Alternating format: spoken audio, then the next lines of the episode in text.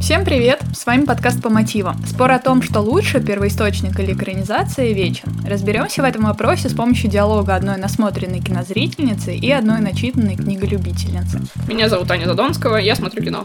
Меня зовут Ира Торова, я читаю книги. Вместе мы ведем паблик все, делаем мультифандомные настолки, а в этом подкасте помогаем вам выбирать между вашими любимыми книгами и вашими любимыми фильмами и пытаемся ответить на вопрос, лучше ли книга. Сегодня тема нашего выпуска особенно для наших сердец. Да. Мы будем сегодня говорить про великолепные комиксы Брайана Лио Мелли, про Скотта Пилигрима и одноименную экранизацию от Эдгара Райта. Сегодня мы наконец-то обозрим то, ради чего вообще этот подкаст затевался. Наконец-то доберемся до комиксов, во-первых, первый раз за наш подкаст, и я думаю, что мы к ним будем еще Дай бог, что не последний. И сегодня Скотт Пилигрим. Наконец-то! О чем оно вообще? Расскажем для тех, кто не знаком. Кто в танке. Потому что фильмы и комиксы уже стали культовыми. Коротко о сюжете для тех, кто не в курсе. 23-летний Скотт Пилигрим начинает встречаться с 17-летней школьницей, но параллельно влюбляется в Рамона Флауэрс и должен победить семерых ее злых бывших. Звучит как сюжет абсолютно отбитого аниме. Или от абсолютно отбитой подростковой комедии на Netflix. Придумал этот сюжет канадский комиксист Брайан Лео Мелли, который прославился, естественно, шеститомником Скотт Пилигрим, но также известен своими томами «Потерянная в море», это была его первая работа, и «Шансы», который в оригинале называется «Seconds». И также он еще участвовал в очень популярном комиксе «Соплячка» с Not Girl, но не был полноценным автором. Примерно на середине создания шеститомника о Скотте Пилигриме к нему пришла известность, куча литературных и комиксных наград, тогда уже начали планировать экранизацию, и еще он музыкант, естественно, что в целом подводит нас к теме о автобиографичности его произведений. Он, конечно, на мой взгляд, очень очень схож с Алексом Хиршем, создателем Gravity Falls. Это самая первая моя ассоциация была, потому что они оба экранизировали по факту свое детство и свою юность. Показали их читателям и зрителям и сделали так, что миллионы людей приклеились к экранам в итоге в попытке проностальгировать и вспомнить, а как у них проходили вот эти времена. Да, все так. Такой налет автобиографичности всегда позволяет максимально раскрыть историю и завлечь зрителя к себе. Ну а кто не знает про Эдгара Райта, я слабо могу себе представить. Один вообще из самых лучших режиссеров в мире, для меня, по крайней мере, точно. Он, если коротко рассказать про его биографию, он с детства хватался за камеру, которую ему дарили родственники, сразу знал, куда пойти учиться, отучился в колледже соответствующем, снял там пародийный вестерн и благодаря этому попал на британское телевидение. Там он познакомился с Саймоном Пегом, где они делали сериал Space вместе, и благодаря этой великолепной дружбе мы имеем трилогию Корнетта, которая является одним из лучших вещей, которые я видела в жизни. Да, Фильм «Хот Фас» входит точно в пятерку моих любимых фильмов всех времен и народов. Да, определенно. Забавно, что Райт заинтересовался созданием фильма, когда ему подарили экземпляр во время пресс-тура «Зомби по имени Шон», и он сказал, что все, что вот он нашел интересным в книге и почему она кажется такой свежей, уникальной, ему просто не терпелось экранизировать и адаптировать. И именно благодаря этому желанию, я думаю, так все круто и вышло. Там видна большая вовлеченность, и большая вовлеченность Брайана Лео Мейли видна угу. в фильме, и то, что Райт горел этой работой работы, и он прям пытался как можно больше крутых моментов, как можно больше юмора впихнуть в каждом кадре. Плотность наслоения шуток, цвета, эффектов, сюжета и отсылок максимально велика, и благодаря этому так круто все вышло. Отмечу, что Райт консультировался с такими великолепными режиссерами, как Тарантино, Гильермо Дель Торо и Сэм Рейми, которые являются его друзьями. И, например, идея вступительных титров, что они вообще нужны, mm-hmm. принадлежит им на Тарантино. Оператором фильма стал Билл Поуп, который с ним работал очень плотно над всеми Человеками-пауками mm-hmm. и называющими мертвецами. А также он снял «Матрицу», и потом после Скотта продолжил работать с Райтом над э, Армагеддецом, ужасное название, и Бэби Драйвером. Ну и самая грустная часть нашего обзора это то, что фильм вышел э, летом 2010 и при бюджете в 60 миллионов собрал всего 47 с копейками, и это тотальный провал для Universal в этом плане был. И, возможно, поэтому у нас до сих пор нет таких крутых фильмов больше. Кстати, интересно, отбили ли они потом на DVD, на каких-то постпродажах, потому что сейчас Скотт Пилигрим все равно... Это культовое кино, естественно, да. да, то есть его популярность, которая потом к нему пришла, говорит только о том, что, скорее всего, был плохой маркетинг, и поэтому он да, не отбился. Да. Ну или, возможно, мир был не готов котов. Готов. такому знаю, величию. Я была готова. Я до сих пор вспоминаю, всегда говорю, что при первых же секундах фильма, когда нам показывают заставку 8-битную, я тогда, учась в универе и смотря этот фильм, поняла, что это будет один из моих любимых фильмов в этом мире. Вот прям с заставки, потому что я такого никогда не видела. Я, кстати, наверное, до того не смотрела фильмы Райта. Да, я тоже не смотрела, мне кажется, я со Скотт Пилигрим начала смотреть, и у меня лично башка отлетела на моменте как раз с титров. Вот как только музыка играет, я понимаю, все, здравствуйте, мы приехали. Вот эта эстетика инди-рока, MTV, игрушек каких-то восьмибитных, и это все настолько нам, нашему поколению знакомо, и прям в самое сердце бьет, что это только, мне кажется, нам-то и будет заходить этот фильм, к сожалению. К сожалению, да. Хотя я много знаю моих ровесников, которые вообще не понимают. Со Скоттом Пилигримом вообще очень сложная ситуация, потому что здесь однозначно всегда либо да, либо нет. То есть к нему нельзя относиться как-то Мгм. половинчато. Это всегда либо дикий восторг, либо вообще непонимание, что это происходит, что за бред, шизофрения, все не смешно, странно. В каком-то плане это шизофрения, но она же великолепна. Да, но это не, не каждый может оценить, к сожалению. А, Это, это же просто скучно.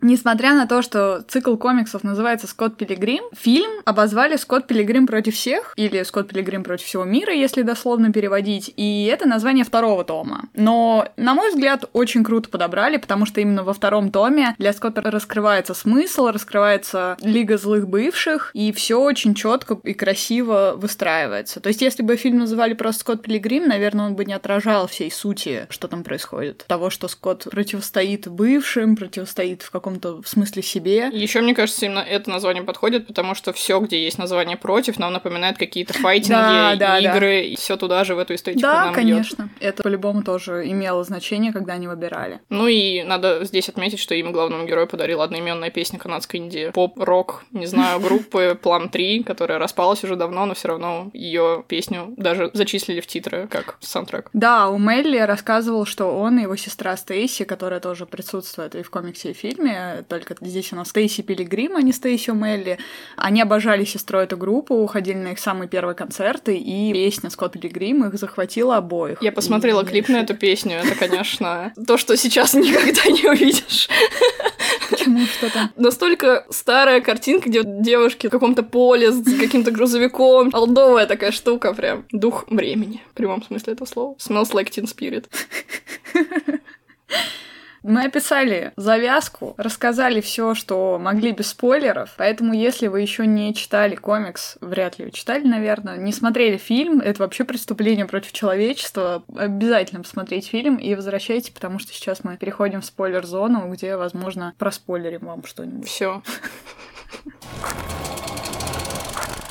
По атмосфере. Что ж сказать про атмосферу? Я не знаю, как можно коротко это передать, потому что это, как я сказала ранее, это слой за слоем и игры, и комиксы, манги, графика, и спецэффекты, шутки, юмор, великолепные актеры. И это все так каждое на своем месте, что в целом ты вообще не понимаешь, что ты смотришь. Ты в итоге сидишь, открыв рот, и наслаждаешься. Я У меня всегда вот эти вот два часа пролетают за, не знаю, за мгновение. У меня вечно потом болят щеки от улыбок. Просто я улыбаюсь непрерывно на протяжении всего фильма. Как это передать, я не знаю. Да, и даже шутки не устаревают. Ты смотришь Никогда. как первый раз, и все равно Каждый раз. смеешься на одних и тех же моментах каждый раз, как в первый. Что касается комикса, мне очень понравилось, как Брайан рисовал Торонто. Он использовал очень много фотореференсов, и город в комиксе очень живой, как и в фильме. И мне кажется, что канадцам, наверное, очень приятно читать, потому что они узнают все эти местечки, там публичная библиотека, вот этот самый замок, где он дерется с Лукасом Ли, это все реальные помещения, которые находятся в Торонто. Изначально все выпуски были черно-белыми, а я читала новое цветное издание, то есть я черно-белого никогда не видела, не щупала, скажем так. И, к сожалению, некоторые шутки это убило. Ты так грустно это сказала.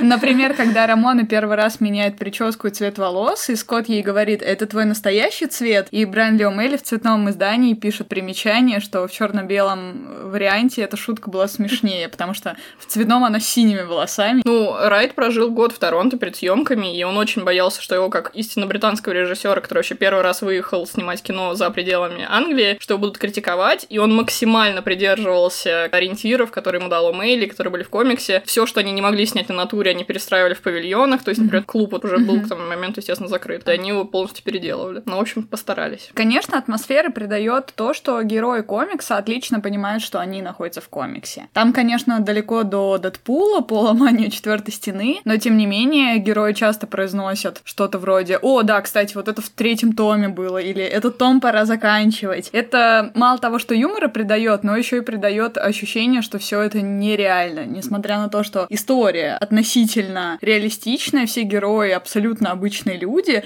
но при этом они настолько необычные люди, там настолько много дикой смеси фэнтези, магии, игр, каких-то ролевых систем, что это придает еще один слой тому, что они знают, что они герои, персонажи. Ну, а, кстати, мне кажется, в фильме не использовали слово четвертой стены вообще, по-моему, нигде не было. Конечно, используются все возможные спецэффекты, которыми можно показать комикс или игру, но, как сами сказали Рейд и Омейли, что это просто внутренняя перспектива Скотта, что он так понимает мир, так видит, и он так его геймифицирует. Я на самом деле это понимаю, потому что ты вот никогда за собой не замечала того, что ты чувствуешь что-то как прохождение какого-то Ну, уровня, конечно. или там себе какую-то музыку придумываешь сама под что-то. У меня такое Это часто как когда бывает, ты да. едешь в трамвае, идет дождь или снег, ты представляешь, как будто в клипе. Да, да, да, да, Ты вот это все, музыку. это все настолько, да, у нас в крови, мне кажется, воспитанное на клипах MTV поколение, что это очень жизненно и очень близко нам всем. Да, это, кстати, интересно, что они именно так интерпретировали всю геймифицированность всего, что Скотт делает, потому что в комиксе, наоборот, это вообще не читается. Там все реалистично выглядит. Как будто в Канаде все люди так живут. Да, все люди дерутся,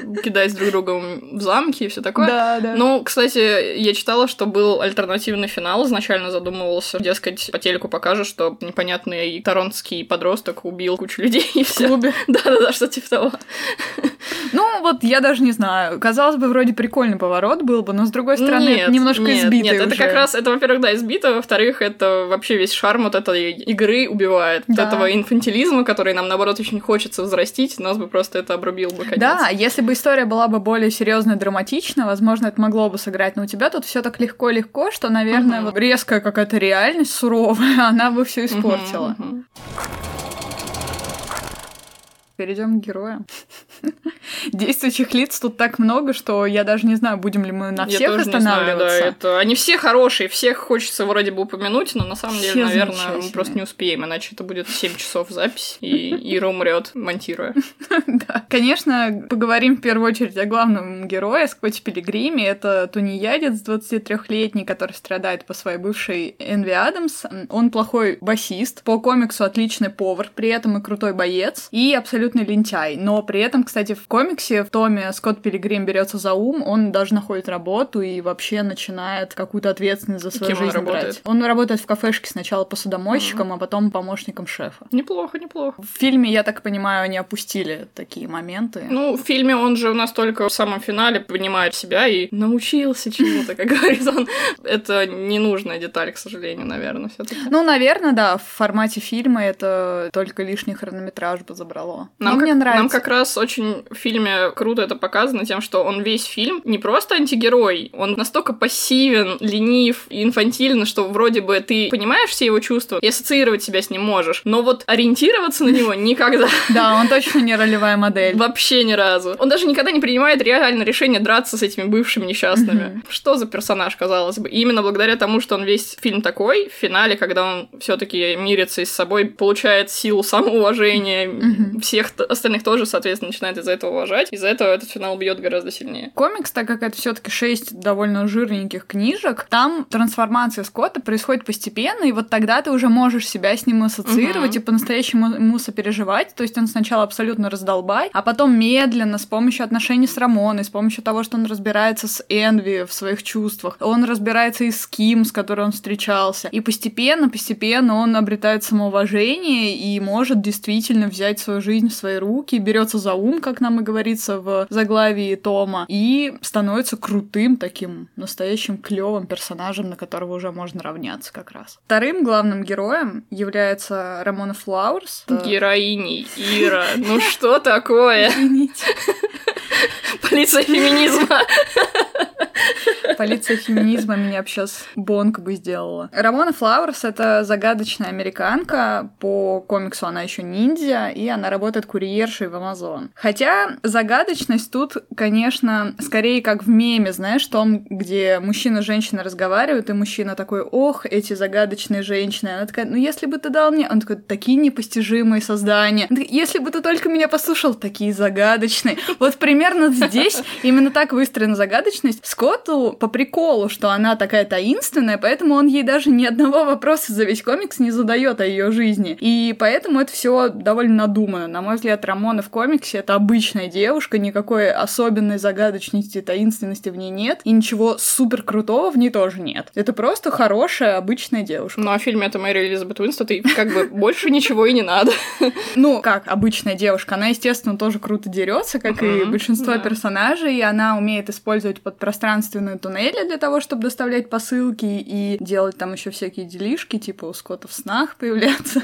Грязные делишки. Да. Носить свой молот. Конечно, ее основная черта это то, что она постоянно убегает от своего прошлого. То, что она постоянно меняет внешность, это в том числе очередной слой отрицания реальности во время счастливой жизни со Скоттом в комиксе, когда они уже съезжаются, и у них все замечательно, она перестает менять цвет волос и менять стрижки постоянно, потому что она наконец-то начинает успокаиваться, да, забывать о Гидеоне, забывать о Лиге злых бывших. И еще одна черта прикольная в комиксе, которая, кстати, вроде не была использована в фильме, это то, что когда она переживает или когда ей кто-то указывает на ее прошлое, у нее начинает светиться голова. И это все замечают, кроме нее самой. Ну а как ты заметишь? ну, да. Читать станет лучше. Да, то есть в итоге Ким ее просто фоткает, чтобы показать ей, что с ней происходит в такие моменты. Прикольно. Это линия, которая опущена в фильме, и о которой у меня больше всего разочарование, если честно. Ну, тут да, ну и да, для какого-то комического эффекта фильма, конечно, действительно очень много чего опущено про Рамона, мы очень много чего не знаем, но это как раз создает вот этот классический эффект такой загадочной девушки, действительно, mm-hmm. как ты говоришь, и он очень важен, потому что такой герой, как Скотт, скорее всего, только и думает, какие книжные из фильмов у него впечатления могут быть об отношениях, и как раз это для него олицетворение. Этого. Это как в 500 дней лета. Да, вот да, это да. Ultimate Pixie Dream Girl, да, или как, да, да, как да, это верно так, называется. Да, именно так. В фильме она, да, намного более таинственная, намного более холодная, такая отстраненная, специально, чтобы Скотт к ней тянулся, она его отталкивала. В комиксе это намного более жизненный персонаж, и к ней в комиксе намного легче проникнуться, к сожалению. Опять же, я могу свалить это только на то, что хронометраж не позволил бы показать Рамону такой, как мы ее все полюбили в комиксе. И, та, и так, да, фильм два часа идет, и сколько они все успели показать при этом. Да. И какие-то места, да, пришлось гипертрофировать, обрезать, чем-то пришлось пожертвовать. Третий персонаж, который, я думаю, любимый у большинства людей, которые смотрели фильм точно, это Уоллес. Я про него даже не знаю, что сказать. Он в фильме абсолютно очаровательный. В комиксе, конечно, к сожалению, он не совсем такой. Он в фильме настолько очаровательный, потому что он самый из них, наверное, самодостаточный. Mm-hmm. Его играет Кирен Калкин. Сейчас его можно увидеть в сериале «Наследники». Я очень надеюсь, что у него дальше будет только в гору идти карьера. Великолепный актер. Он настолько отыгрывает саркастичного, уверенного в себе и просто желающего с попкорном сидеть и наблюдать человека. Mm-hmm. Просто, ну, невозможно в него не влюбиться в этой да. роли. Ну, вообще замечательно. Он замечательный. Но в комиксе это, опять же, немножко другой персонаж. Это также его сосед гей, с которым они спят в одной постели. Но он любит Скотта по-братски. Но, но он тут любит. Абсолютно не настолько, чтобы позволить ему постоянно жить у себя, как это было в фильме. В какой-то момент он его выгоняет, и Скотт переезжает к Рамоне, а потом он живет один после того, как Рамона уходит. Он еще в комиксе выступает частично наставником Скотта. Он готовит его к некоторым дракам с бывшими, то есть раскапывает про них инфу, его наставляет. В фильме он технически выступает тем, кто всегда ему говорит «дерись». То есть Скотт mm-hmm. сам никогда не начинает драку, то есть да. ему либо наталкивает как раз Уоллес, либо уже кто-то на него нападает. А, еще, кстати, забавно, опять же, к сожалению, в фильме, наверное, не было времени, чтобы это показать, но в комиксе он дружит с Рамоной, потому что их объединяет ненависть к Энви Адамс. Ух, великолепная 18-летняя Бри Ларсон, которая просто поразила всех на пробах, и она специально отстроила своего персонажа как раз-таки, чтобы сделать гипертрофированную солистку группы Метрик, которая записала песню Black Sheep да. для ее выступления как раз. Она смотрела на таких вот див, и на этом пыталась построить гранж э, стерва образ, не знаю, как его назвать. В общем, великолепно справилась, я считаю, умница. Брайан Лео Мелли говорил, что его вдохновляла как раз солистка группы Метрик. Она в комиксе такая шикарная, рыжеволосая женщина, выглядящая намного старше, кстати, всех героев, хотя она их ровесница, но она все время в каких-то ультрамодных прикидах, угу. с укладкой, в невероятном количестве макияжа, выглядит как настоящая звезда. Брайан Лео Мелли говорил, что он почему вообще концентрировался именно на метрик, потому что героини песен метрик — это всегда очень сложные, рано и быстро повзрослевшие, изменившиеся женщины, и он видел Энви именно такой. Она же действительно в короткий срок претерпела огромные изменения, бросила Скотта и начала сразу гастролировать и получать популярность, встречаться с супер крутым веганом. Mm. По сюжету комикса она, кстати, еще один раз э, дерется с Рамоной. Очень жаль, что этого момента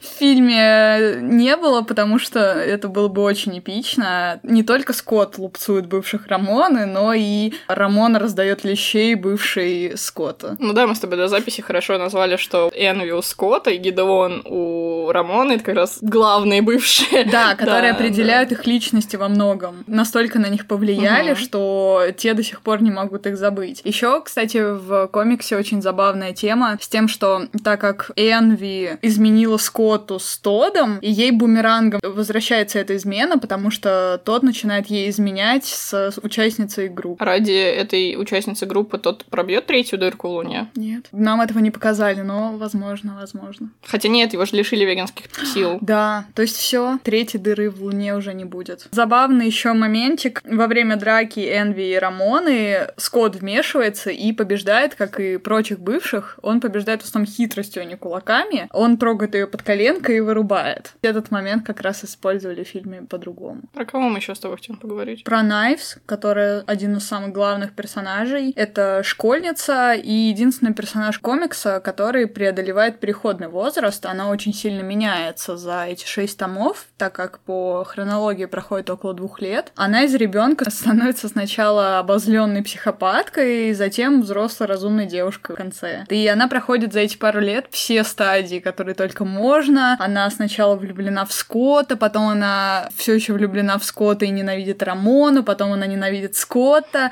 потом она проходит вот эту фазу сумасшествия, проходит фазу принятия, и в самом конце она говорит, что ей сейчас важнее всего любовь к себе, и она посвящает теперь себя всю этому. И она это говорит уже в шестом томе, правильно? Да, в самом конце. Ведь он писался уже в момент, когда проработали сценарий фильма, где Омейли участвовал, и изначально должен был быть финал, где Скотт остается с Найвс. Угу. И как раз Омейли выступил против этого, угу. сказал, что это вообще обесценит ее персонажа, и они переписали это, как он есть сейчас, потом буквально его пересняли за три месяца до выхода фильма в итоге. Угу. И Райт звонил актрисе Эллен Вонг, боясь очень сильно, что она расстроится, но она, наоборот, обрадовалась и была очень довольна. Потому что это правда обесценивает да. персонажа. Ее глупая подростковая влюбленность в тупорылого Скотта угу. не должна быть определяющим в этом персонаже. Она, наоборот, должна была по сюжету действительно отринуть это и понять, что никакой Скотт ей не нужен для абсолютного счастья, и пойти дальше. Ну это и Райт тоже сказал, что это его любимая концовка. Да. Хотя прикольно, в принципе, сам факт того, что есть две концовки. Ну, считай три. Почему три? Учитывая, где просто Скотт убил всех и А, да, да, да. Но это такая гипотетическая, ну, не, не снятая концовка. Ну, все же.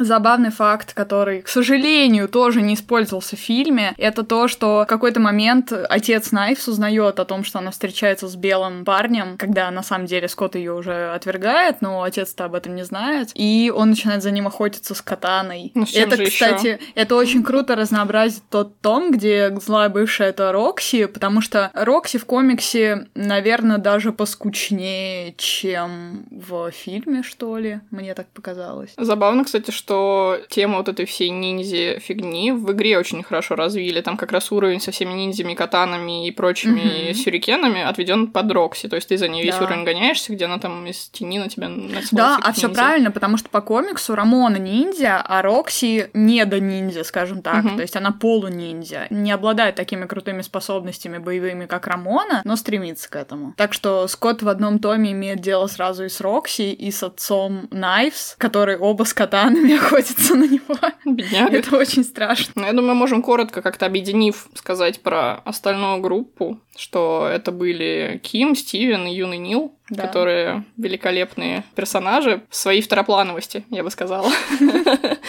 У них есть какая-то там одна основная характеристика, но она выкручена на максимум, и благодаря этому они запоминаются великолепно, не знаю. Ну, все в этом фильме великолепно, я не могу, я обожаю его. Естественно, одним из любимейших персонажей у Мелли была Ким. Он ее придумал еще намного-намного-намного раньше, чем вообще Скотт Пилигрим родился. Это такая суровая барабанщица. Они со Скоттом в очень странных взаимоотношениях отношениях в комиксе, которые я так и не смогла понять. Они вроде и не друзья, потому что Ким до сих пор обижена на Скотта из-за того, что они так грустно расстались, когда оба были школьниками, но вроде бы она тусит с ним в одной компании, и они друзья, но и вроде как Скотт до сих пор вспоминает о том, что ему с Ким было клево встречаться до того, как он уехал в Торонто. Очень сложные взаимоотношения. А мне кажется, она на него просто по инерции тупо обижается. А, ну, То есть, на самом быть. деле, обиды нету, но образ-то надо сохранять, она же такая вся себя БДСная. Да. Ну что, перейдем к Лиге злых бывших? да. Лига злых бывших, к сожалению, не вся интересна. Мои любимые, например, это, наверное, тот, Лукас Ли, и все. А Гидеон? Нет, Гидеон мне не очень нравится. Он интересно проработанный персонаж, просто он стереотипичный злодей. Ну да, но это же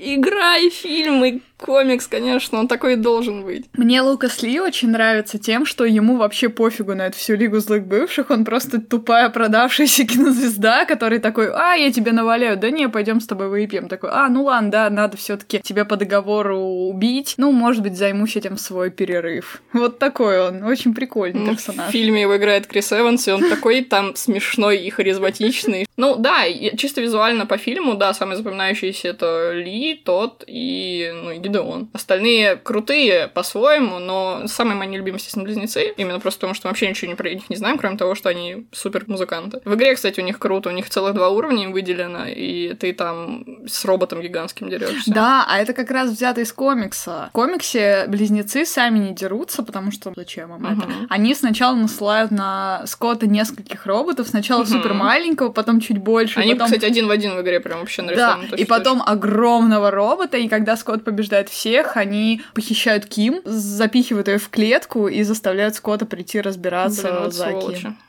За Кима двор. Ну да, нам же, нам же рассказывали предысторию, и в фильме она, по-моему, тоже есть, о том, как Скотт начал встречаться с Ким, что он когда-то спас ее, когда они учились в школе, ее также похитили какие-то злые пацаны из соседней школы, и он дрался за нее с сотней человек. Ну вообще. И здесь он да. также дерется опять за Ким. Вот я и говорю, очень у них такая интересная динамика взаимоотношений у Скотта и Ким. Они вроде друг друга любят, но у обоих друг на друга есть какие-то обиды и невысказанные претензии, и вот так они как-то пытаются в одной компании существовать. Вообще, конечно, идеальный кастинг для комикса. Тут и будущий Супермен, и будущий Капитан Америка, и Человек-факел в одном лице. И Ртуть. И Капитан Марвел, и Ртуть, и Майкл Сэр озвучил Лего Робина, и Каратель там, блин, в эпизодах мелькает. Идеальный взгляд был наметанный на то, чтобы комикс экранизировать. Да, при этом, кстати, нужно отметить, что все персонажи в фильме очень похожи на своих комиксных героев. Наверное, только Скотт прям совсем Майкл Сэра не похож. На ну, Майкл Сэра слишком Майкл Сэра. Специфичный он, ну, он очень, очень специфичный, да. да. Но с другой стороны, вот сейчас думаю о том, кто бы мог его заменить, я не представляю себе. Да, еще, наверное, визуально в комиксе очень сильно отличается героиня Энви Адамс и Бри Ларсон, в основном из-за цвета волос, на самом деле. Ну, тогда не считается. Не, Майкл Сэра просто он воплощение инфантильности. Да, поэтому это идеально. Это идеально, да.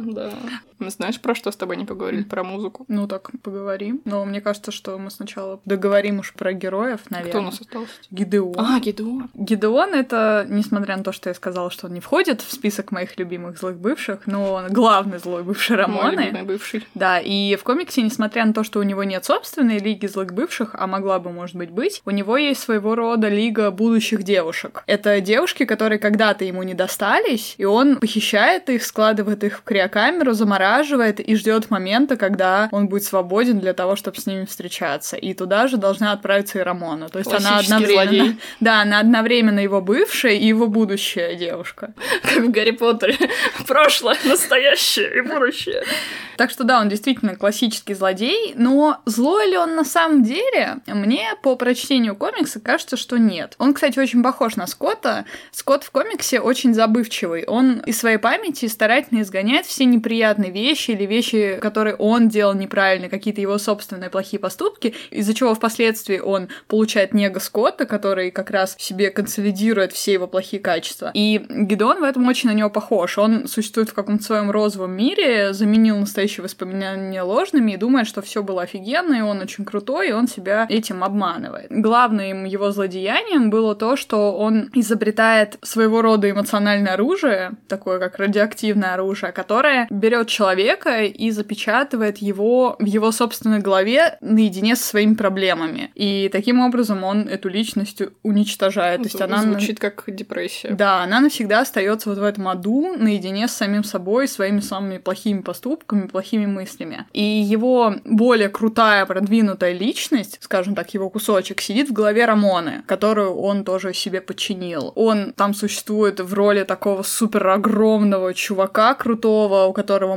маленькая Рамона сидит на цепи и кайфует, естественно, от этого, потому что какая-то ее часть личности хочет быть такой Рамоной, которой управляют. Но Рамона в итоге одерживает победу над Гидеоном, призывая на помощь как раз все другие грани своей личности, которые уже устали от того, что Мгм. она так от него зависима, и они в итоге разбивают подпространство, в котором существует этот мир Гидеона, и тем самым могут над ним одержать победу. Это в игре круто показано, там какой-то гигантский безумный монстр, Мгм. который состоит из голов предыдущих Мгм. бывших, которые Да. тебя пытаются тоже убить. Но если ты прокачался, то ты можешь легко их Игра вообще, я то, что видела, это что-то среднее между фильмом и комиксами, то есть она как будто и оттуда, и оттуда Но она ближе гораздо к комиксу. что-то взяла. Визуально, по крайней мере, точно. Хотя, с другой стороны, было бы этот восьмибитным битэмапом, если бы не Без было бы фильма, фильма. не факт, не факт. Не знаю. Да, мне тоже кажется, что все-таки они вобрали в себя и идеи фильма, и идеи комикса. Ну, конечно, комикс там больше. Я считаю, что этот фан-факт надо обязательно отметить. Джейсон Шварцман в десяти дублях проглотил реально жвачку. В момент, когда Гидеон говорит, что ты заставил меня проглотить мою жвачку. И когда они в этом году летом они собирались на Zoom читку в 60-летие, и он снова там проглотил тоже жвачку. Все, все просто, весь каст на него снова заорал, и сказали, что ну к следующей читке зато точно переварится. Но в фильме он такой больше кажется просто собственник, главная его черта, то есть он не кажется таким сверхзлодеем, у него нет такого, ну, кроме вот этой пирамиды, конечно, гигантской. Но в целом он просто хочет быть супер успешным и показывать, что он такой. Ему все равно на все остальное, там он не помнит название группы секс-бобом, ему просто хочется завладеть Рамоной, чтобы владеть, а не потому, что, мне кажется, ему она ему действительно нравится. В э, комиксе Гидеона тоже не важно, ему наплевать на Рамону. Мгм. Он просто хочет, чтобы вот она, которая отвергла его когда-то, Мгм. стала его собственностью. Так что это напрямую из комикса пришло. Ну, еще, возможно, он хочет насолить Скотту. Ну, конечно, как сопернику. Mm-hmm. Главным композитором был Найджел Годрич, который работал с Radiohead и Беком. И, в общем, с Райтом они сидели и где-то два года искали разные группы, которые запишут музыку, каждая группа для своей группы в фильме. И, соответственно, Бек записал для Sex Bomb, Метрик для Энви Адамс, ну и прочее тоже. Они пытались найти индивидуальный подход, и, например, Бек, он написал все песни за 32 часа. Как он сказал, он очень хотел, чтобы это было сырой материал, чтобы это и звучало как реально Да, гаражная да. группа. И надо еще отметить, что Эдгар Райт написал в Nintendo, который обычно никому не дают использовать свою музыку, но он очень попросил у них музыку из Legends of Zelda, чтобы включить вот эти сны Скотта, потому Мгм. что он назвал это колыбельной для целого поколения. Да, да ему разрешили. В комиксе при этом есть целые песни секс-бомб, их очень мало, но там есть даже, скажем так, сальфеджио вот этих песен, то есть можно действительно вместе с секс-бомб их поиграть. Там есть лирика целиком. Ну, а у Мэйли же музыкант, да, он написал их круто. У меня, на самом деле, слишком много референсов, что по визуалу, стилю, юмору это, естественно, трилогия Корнетта и, в принципе, фильмография Райта, это однозначно. По проработке и развитию темы инфантильности это мой любимейший Уэс Андерсон, потому что, когда вот ты смотришь на кадры, видишь, как люди работали над этим, и ты чувствуешь это через экран, Райт и Андерсон однозначно. По настроению и вплетению музыки в сюжет это хорошо быть тихоней. По комиксовости это, наверное, какой-нибудь пипец из Зомбиленд, похоже? Ну, да, похоже. Ну, на пипец-то точно. Нет, как раз на Зомбиленд тоже похоже именно абсурдностью. Да, да, да, вот таким вот юмором. И визуальным юмором, да, кстати, да, очень похоже, да. да. Ну и волос Рамона, это, естественно, вечное сенчество разума. И проработка темы расставания, я бы сказала. На самом деле, в итоге, вот сейчас мы с тобой обсуждаем, и я только сейчас для себя вывела вывод, что Скотт Пилигрим идеальный фильм для того, чтобы пережить расставание. Да, да, во многом да, и это его роднит сильно, на мой взгляд, с 500 дней лета угу, все таки да. потому что там похожая тема, и очень похожая главная героиня, которую идеализирует главный герой, а в итоге она оказывается просто девушкой, которой вообще ничего особенного в этой жизни и не нужно, и тем более уж главный герой ей тоже не очень необходим. Не, ну тут в финале они все таки остаются вместе. Да, но они начинают заново и в фильме, и в комиксе. То есть ну, да, они да. наконец-то прорабатывают свои проблемы и решают, что теперь можно попробовать. У меня в этот раз нет референсов, но я порекомендовала бы, естественно, если понравился фильм, то прочитать комикс, потому что он будет дополнительным слоем интересным, вы узнаете кучу подробностей, кучу отсылок, что где было, какие шутки откуда, какие шутки Райт придумал. Ты книжки, что... кстати, можешь не забирать. Они останутся здесь, я буду их читать. Хорошо. А, я не читала, к сожалению, у Брайана Ли Омеля «Шансы» Seconds, который называется в оригинале. Его очень хвалят и говорят, что он еще на голову выше, чем Скотт Пилигрим, потому что там хороший сюжет, который при этом умещен в один том, а не в шесть. Очень интересно. Я читала у него Lost at Sea, и это история о взрослении, это история как раз, наверное, чуть-чуть ближе к истории Найвс, чем истории Скотта, потому что там тоже девушка-подросток, которая переезжает в новый город. У нее все новое, новая школа, она сама такая очень депрессивная, такая погруженная в себя, рефлексирующая девушка. Очень хороший тоже комикс, и я бы вам рекомендовала обязательно его прочитать. А по фильмам, да, я прям абсолютно с тобой согласна. От каждого из этих режиссеров, каждого из этих фильмов, как будто тут по чуть-чуть нахватано. И выводы. Я буду сначала подводить свой вывод, а потом ты скажешь, где я не права.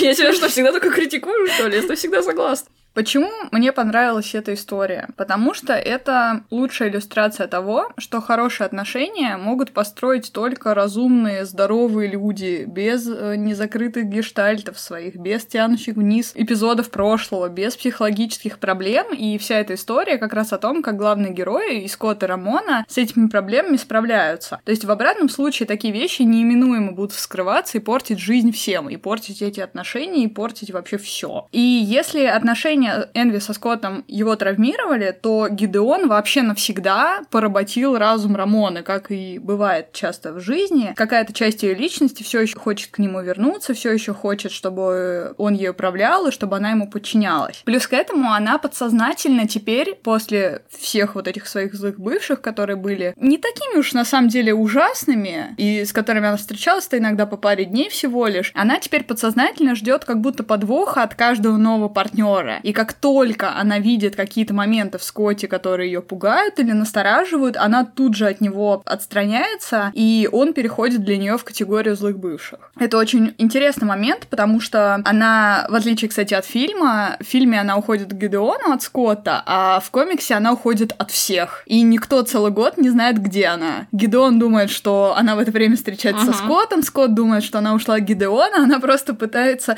разобраться в себе, уезжает к своему отцу, и там год сидит, смотрит секретные материалы и пытается как-то справиться со всем, что с ней произошло. Блин, круто. Вот. У Скотта в комиксе от ухода Рамона начинает ехать крыша, ему везде мерещится Гидеон, ему снятся какие-то жуткие кошмары про Рамону и всех его знакомых девушек э, в виде страшных монстров. Он реально начинает сходить с ума, и, на мой взгляд, это отголоски расставания с Энви. Так uh-huh. же, как она его когда-то очень брутально бросила, uh-huh. и также сделала Рамона. Она просто в какой-то момент испарилась прямо у него на глазах глазах и сказала все до свидания, было все неплохо, но до свидания все равно. И это как раз выпускает наружу вот эту личность Нега Скотта, что, кстати, тоже очень интересный момент, то, как они показали это в фильме. Потому что в комиксе он возникает иногда, Скотт иногда видит себя в зеркале как э, злого Скотта. Но в комиксе это все заканчивается тем, что во время разговора с Ким по душам Нега Скотт появляется, вылезает, и во время сражения с ним Скотт наконец-то возвращает себе полную память. То есть он осознает все свои косяки, все, что он делал не так, все свои ошибки. И только после этого, осознав, он уже может попытаться свою жизнь наладить и попробовать вернуть Рамону. Так что, на самом деле, несмотря на забавность и легкость этого сюжета, мне кажется, тут довольно много интересных тем заложено, которые... И очень жизненно. Да, и в которых очень интересно покопаться. И какие-то референсы к своей жизни тоже применить, потому что, я думаю, у большинства из нас были какие-то неприятные расставания, были такие же странные взаимоотношения с друзьями, или вы,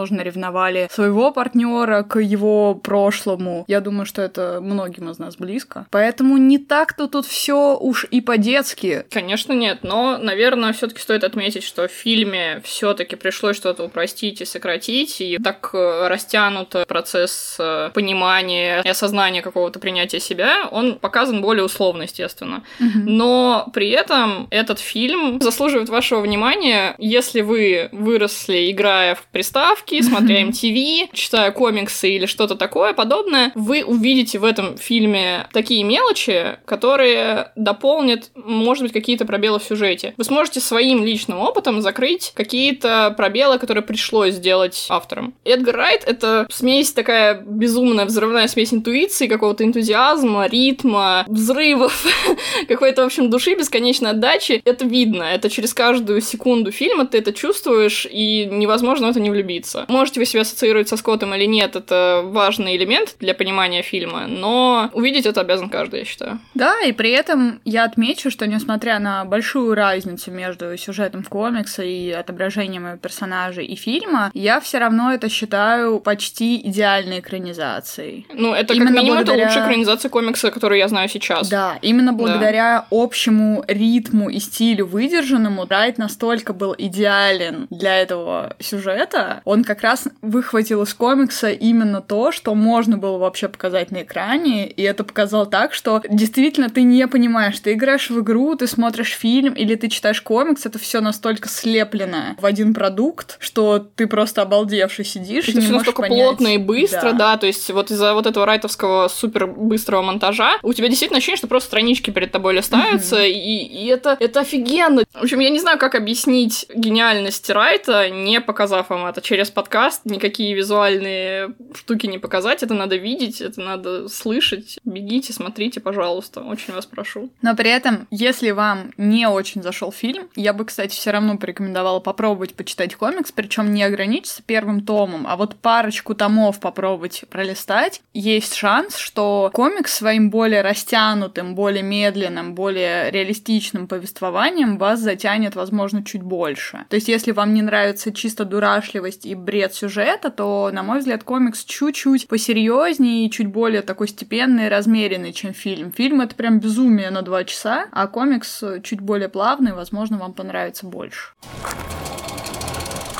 Эх, мы вчера пересмотрели фильм. Да. Надо делать это чаще. Каждый день смотреть только Скотта Пилигрима. Не, ну да, мы обычно стараемся так, чтобы Ира не участвовала в просмотре, чтобы сохранить частоту эксперимента, но тут мы уже столько раз видели обе этот фильм, что не было смысла ограничивать себя.